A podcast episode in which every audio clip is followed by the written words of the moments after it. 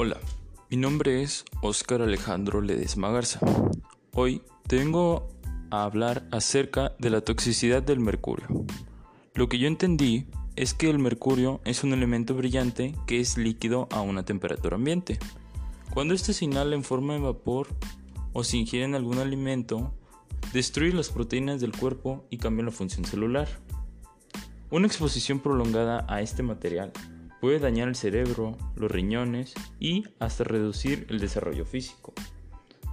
Las pruebas del mercurio se utiliza sangre, orina o cabello.